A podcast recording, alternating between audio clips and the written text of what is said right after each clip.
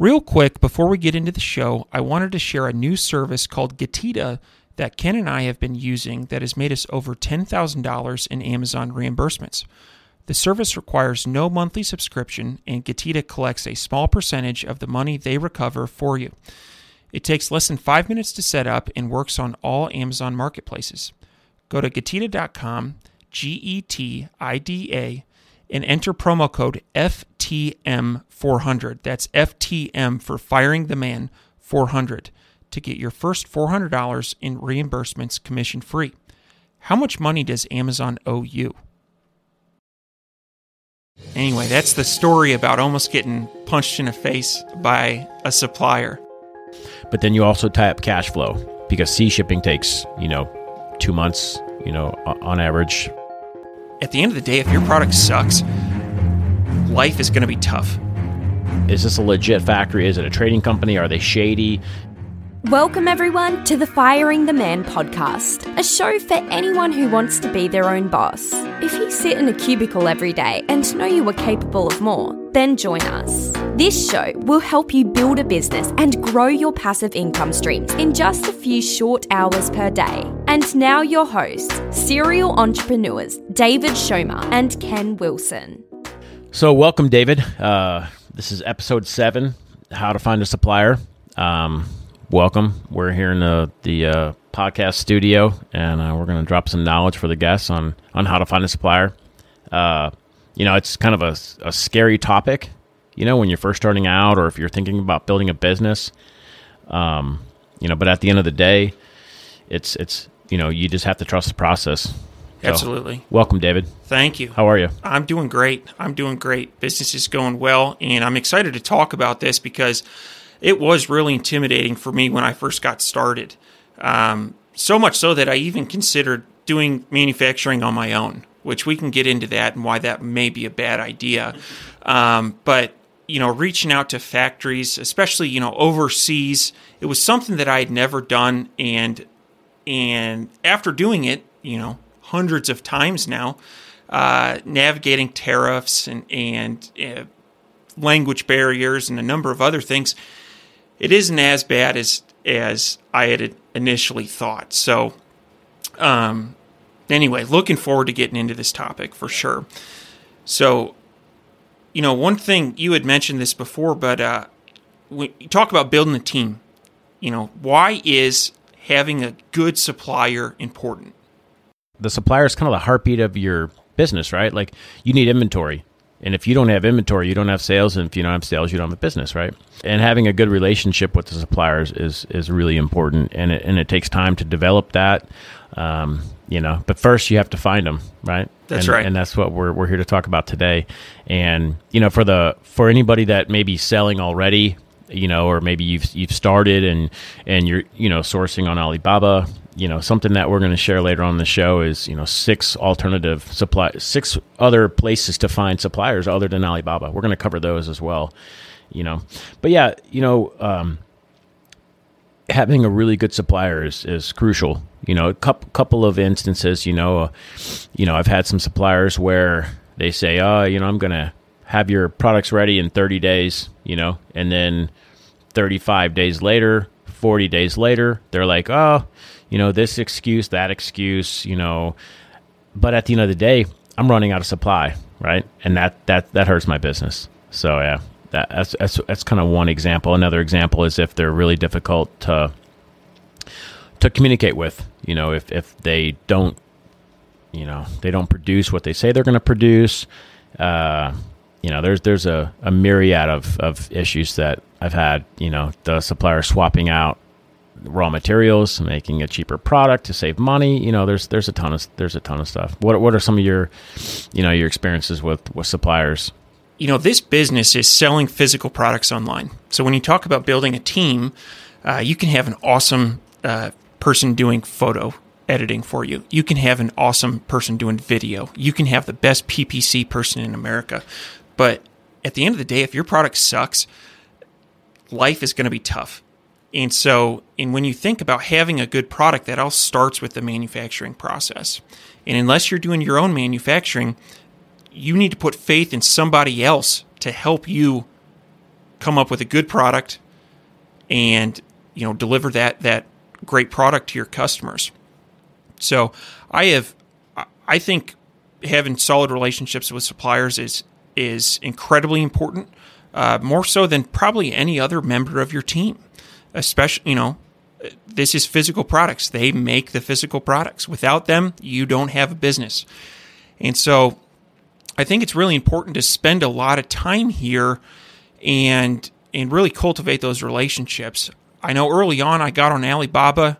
I found a couple, you know, I did a search. I found some suppliers on the first page. I contacted them, but I didn't really invest a lot of time into this, and that came back to bite me in the ass. When we talk about finding a supplier, I think casting a broad net. You know, if you can find 25 suppliers that could potentially manufacture your product, if you contact all 25 of them, you are going to be better off than picking 2 or 3 and contacting them. You're going to learn. You're going to learn more about pricing. You know, and oftentimes the manufacturer has great ideas on how to improve a product. You know, we talk about, you know, on check out episode 4, how to pick a product to sell online. We talked a lot about improving a product. Well, the manufacturer should understand the nuts and bolts of that particular product. And when it comes to improving it, they may have some great ideas. And so I try to treat my supplier relationships as a collaborative relationship and really get feedback from them and see what they think. I'll share one experience that I've had recently in terms of, you know, finding a good supplier and how a good supplier can actually help your business grow, you know, with just that one relationship. You know, relationships are everything in business. And I recently had a supplier that they came to their team came to the U.S. and visited my company. And, you know, we had a couple of meetings, and they brought their other products in their catalog, and they showed me, and, you know, hey, these might be a good fit, this might not be a good fit. And, you know, at the end of the day, I'm actually going to launch 2 of those products that they brought.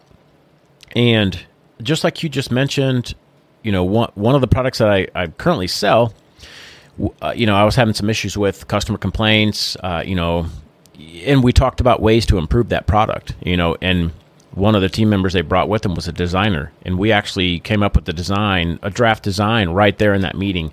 They went back, they modified the product, they sent me samples, and I'm actually launching that new version next month. So, you know, the relationships you have if you have a good supplier and you have a good relationship, it will really grow your business. So this particular supplier you're talking about, how did you find them? So this particular supplier I found on Alibaba. Okay. I'll explain the process that I used when I first started and then the process that I use now to find a supplier. And so the process that I used early on, I would go on Alibaba and I would just look up, you know, 3 or 4 suppliers. I would reach out and get samples. And I would kind of, you know, go through the samples, find a good one, and then start negotiating pricing and then go from there.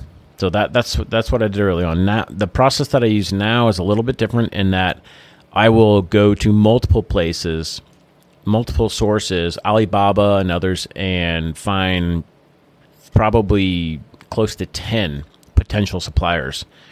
And I will turn that list over to a sourcing agent. And the sourcing agent, my sourcing agent lives in China, and he will reach out to those 10 suppliers, and normally 2 or 3 of them are trading companies, or they won't respond to him and they'd automatically get wiped off the list. And then the remaining, he'll get samples all shipped to him, and he'll look at them, and he might weed out a few automatically. And then any ones that pass his checks, he has experience in quality control, and he'll box them up, he'll ship them to me. All in one box. It saves, you know, express fees, everything else, right? And I'll get that box, go through them, and I'll pick 2 or 3 of my favorite ones, and then so we'll go from there. So then we have a list of 2 or 3 good suppliers. I'll send that list to him, and he'll do factory audits. He'll go to the factory, check out the factory. Okay, is this a legit factory? Is it a trading company? Are they shady? You know, I have a lot of good relationships with my suppliers in China. But at the end of the day, there's a lot, you know, business is shady, and people want to make a buck. People want to, you know, you might run across where a supplier will say, yes, I can make, you know, 10,000 units a week. And, you know, at the end of the day, you go visit and it's like, oh, well, my factory's over in this city or it's over in this town. And they actually are making it out of a garage somewhere in a village, right? Well, that's the kind of stuff that you need to weed out, right? Because if you want to scale your business and you're selling 100 products a week, and then in a few months you're going to sell 5,000 products a month, you have to scale that. You want to find a good supplier out of the gate that can scale that. One phrase that you used a couple times that I want to dive into deeper is trading company. Can you explain the difference between a trading company and a manufacturer?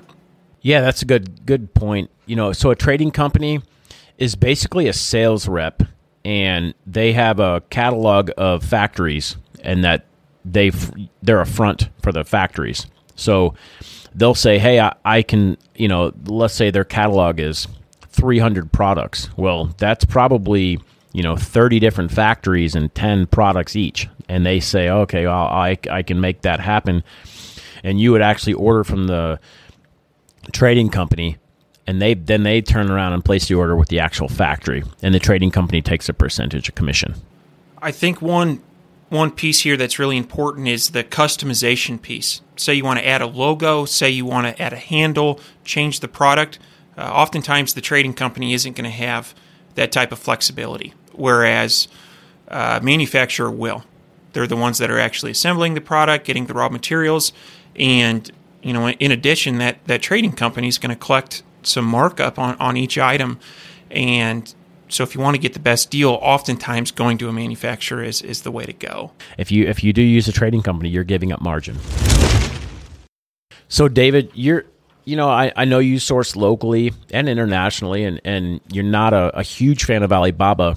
You know, for all of the, you know, experienced sellers that are out there now, or even the ones that want to start a business, I know you have six other suppliers or six other sources to find products. Can you go through them for our audience?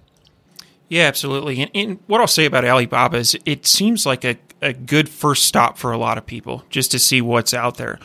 But when you look at people, especially newer people come into Amazon, they often go to Alibaba and that's the only spot that they're checking. And because of that, they're sourcing products from Alibaba.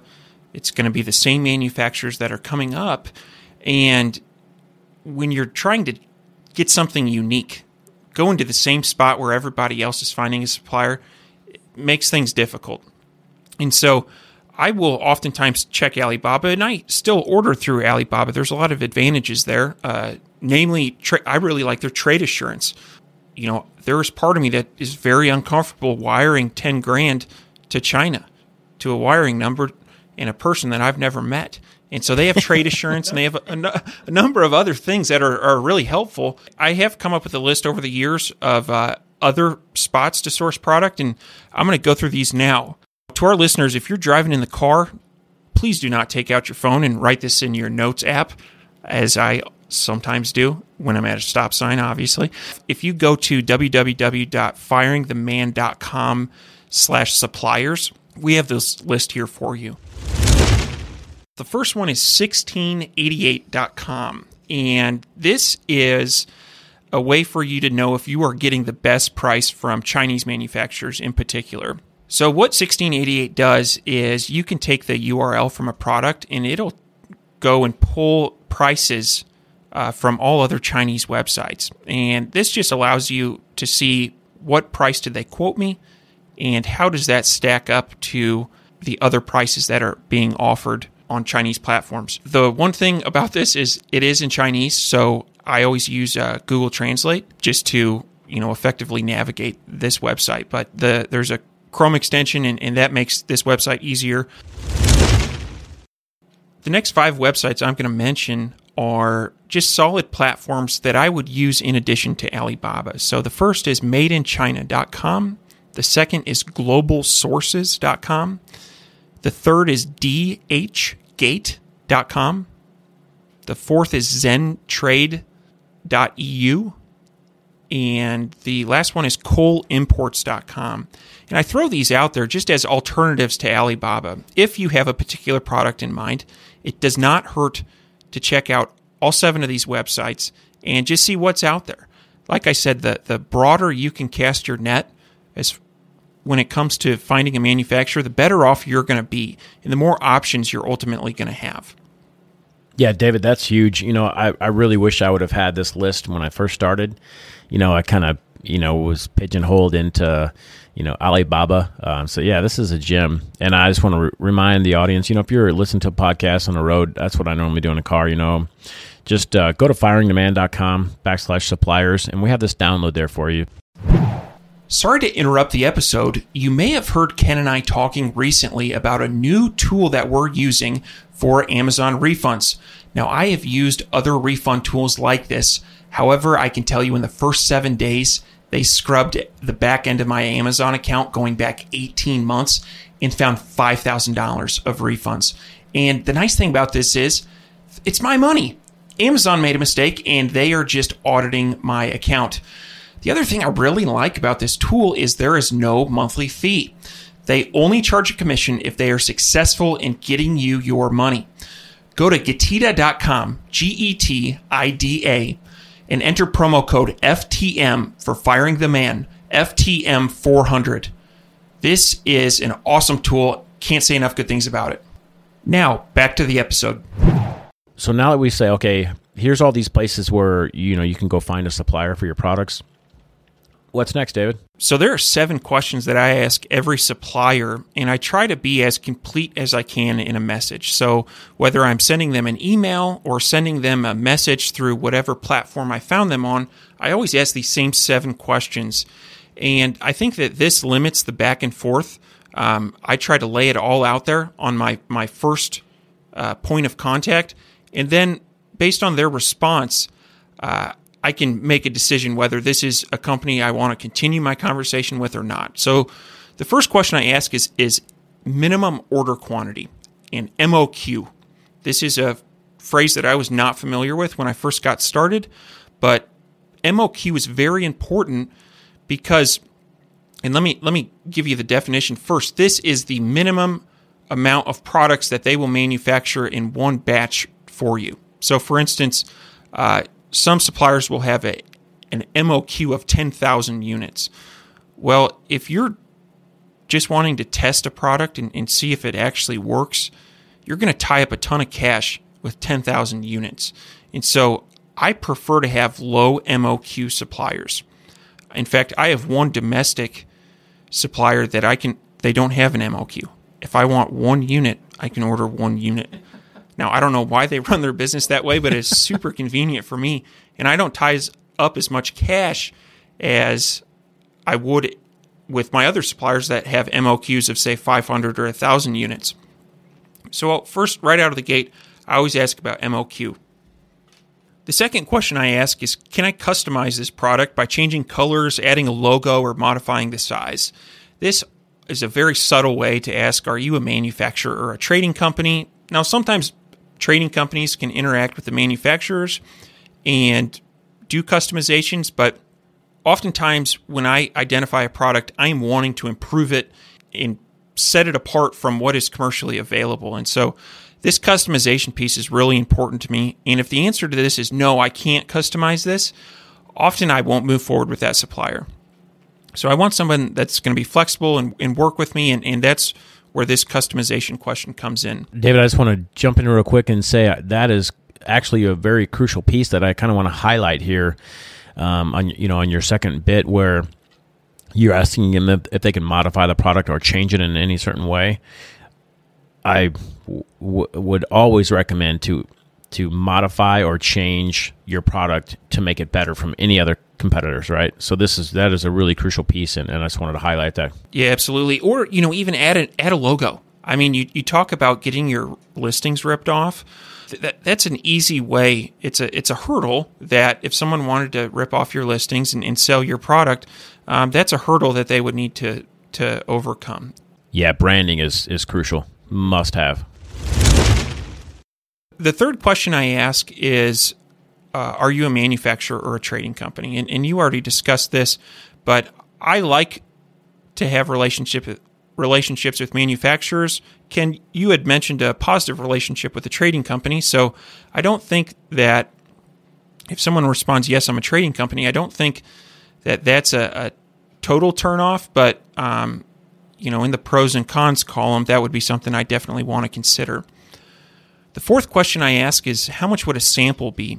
And for people that are doing this for the first time, don't be surprised if they come back with $250 or $300, even if the product would sell for $15 or $20. And the reason for that is if they need to set up their machine, or they need to make a mold, or just getting one product from China to the United States costs some money. And so you had talked about using a sourcing agent, and I think that's huge. If I'm contacting 10 suppliers, having the sourcing agent look at those first before they're shipped over here, that's a great way to save, a couple thousand bucks.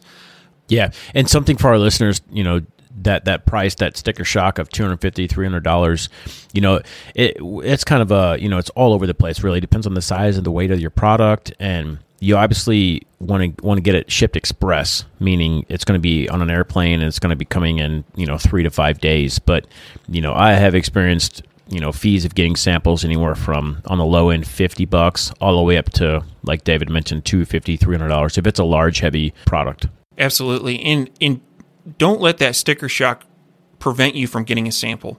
I mean, there are many instances where I've seen something in a picture that looks great, and then it shows up and it's terrible. It's just a poorly constructed product. And so the okie doke is what I like to call that. Yeah, exactly. And so that's a sample cost. It is a sunk cost, but I do think it's definitely worth it. And if you're going to move forward with a supplier, analyze how they build one unit before you order 1,000. The fourth question I ask is, are there any shipping costs, packaging costs, or tariffs that you are aware of? And the answer to this is typically yes.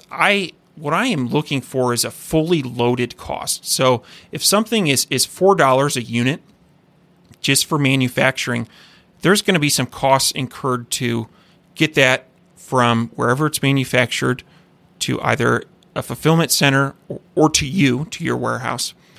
And packaging costs, tariffs, I like to know all of my costs. And so I talk a lot about margin. The per unit cost is important, in this example, $4. But oftentimes when you consider shipping, packaging, tariffs, there's 10 or 15% more cost there than what's accounted for in the per unit cost. So that $4 product may actually be, $4.50 or $5. And knowing that on the front end is really important. Yeah, absolutely. So as of right now, we're taping this podcast, January 25th, and the current tariffs are on most of my products, if not all of them, that I import from China are 30%.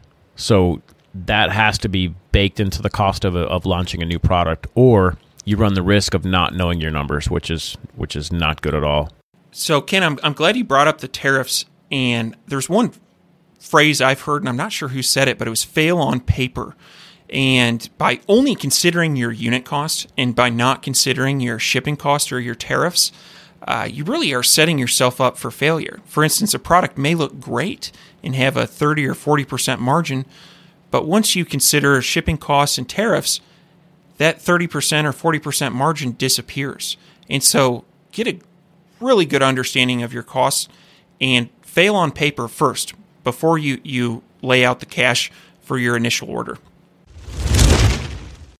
The fifth question I ask every supplier is, do you ship via air, sea, or both? And what I really like the response to be here is both. Now, sea shipping is less expensive, but it takes longer. And air shipping obviously is faster and it's more expensive. And so what I often do, if I have my inventory management under control, I like to sea ship as much as I can. It's more money in my pocket. But as happens with most businesses, I will not have great control over my inventory. I'll sell out, or I am anticipating selling out. And I'll ask my supplier, hey, can 20% of this order, can we air ship it? And then the other 80% of it, can we sea ship it? And that's how that kind of is a way to expedite the shipping process, so your items aren't stuck on a boat and you're sitting with a listing with no inventory for a month or two. That really kills ranking. And so I really like manufacturers that will do both sea and air shipping. Before we move on, I want to really highlight what you just said, David. That was kind of a higher level technique. So, early on in my business, I used air shipping mostly, right? You want the products to market, get it launched. And then once the product's launched, I'm selling 5 a day. You can kind of forecast out for your inventory for a few months. And then you might want to move into sea shipping. And the reason you would want to do that is the cost is way cheaper. I don't have any figures in front of me right now, but I would say that probably 75% cheaper for sea shipping, right? But then you also tie up cash flow, because sea shipping takes, 2 months, on average from factory to, warehouse shelf. So, but, if you're out of inventory and you have an order that's due, you can ship, 20%, like you said, air, right? And then the other 80% by sea, and you're going to be in stock quicker. You're going to be making profit more. And then you have the other one coming in, saving costs. So I wanted to highlight that. That was a really good advanced kind of technique to, make more profit. That's what it's all about, right? The last question I ask is, what is your preferred method of communication? Typically in the U.S., this is email. I found, especially with international suppliers, email is not the preferred method of communication. I use WeChat a lot to communicate with my Chinese suppliers, and that seems to work really well. I was unfamiliar with WeChat, but it interfaces with your phone, and you can download the desktop application, and it's pretty slick. And so, again, you're trying to form a relationship, and the more you can cater to your supplier and make things easy on them, the more likely they're going to cater to you and make things easy on you. And one thing I'd like to highlight, David, WeChat translates from Mandarin to U.S. English. So when suppliers communicating in Mandarin, we get the message in WeChat, and it's in English, right? So you can communicate, and it's done automatically for you. Those are 7 questions I ask every supplier. Again, if you want this list, go ahead and go to www.firingtheman.com/suppliers, and next time you reach out to a supplier, you can give these a try. One piece that you have a lot of experience with that I do not is sourcing locally here in the U.S. Can you share with the listeners your experience with that and dive into that a little bit? Absolutely. So like anything, there's pros and cons. Let me go through the pros first. One advantage I like of U.S. manufacturers is the amount of time it takes to get from the manufacturing plant to the fulfillment center. So with the suppliers that I work with, from the time I place an order to the time it shows up at the fulfillment center is about 2 weeks. And so what this allows me to do is order more frequently and order less items. So instead of ordering, say, 5,000 units every 2 or 3 months, I am making weekly orders for just a couple hundred units. And that allows me to tie up much less cash. And, cash flow is the name of the game. And so that allows me to tie up less cash, turn my inventory over faster. And, when you have inventory sitting on a shelf, it's not making you any money. And so I like to tie up the least amount of cash as I can in inventory without going out of stock. And that's kind of a delicate balancing act. But that's a huge advantage of having a U.S. supplier. One thing I'd like to add, too, is that's huge benefit. And cash flow is the mechanism, the fuel that you use to grow your business, right? So if you're not using the cash flow, if your cash flow is not tied up in inventory for months at a time, you can use that cash flow to launch new products and grow your business faster. For sure. The second thing I like about having a local supplier is there is no language barrier, and it's often easier for me to go and visit them and start forming that personal relationship. So, David, you've shared a couple of the major benefits of having a local supplier versus an international supplier. Kind of after we wrap up the show, you mentioned you had another story or something that I'm actually really excited to hear about. Yeah, so I'm going to share a story. It's probably one of my worst experiences dealing with a supplier. and it ends with almost getting punched in the face. And so, this is a good one. So I will. The story starts with my upbringing. I grew up in Iowa, and there's a heavy prevalence of Amish people.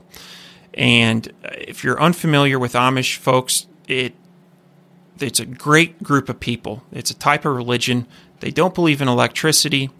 They don't have the internet. It's a very simple way of life.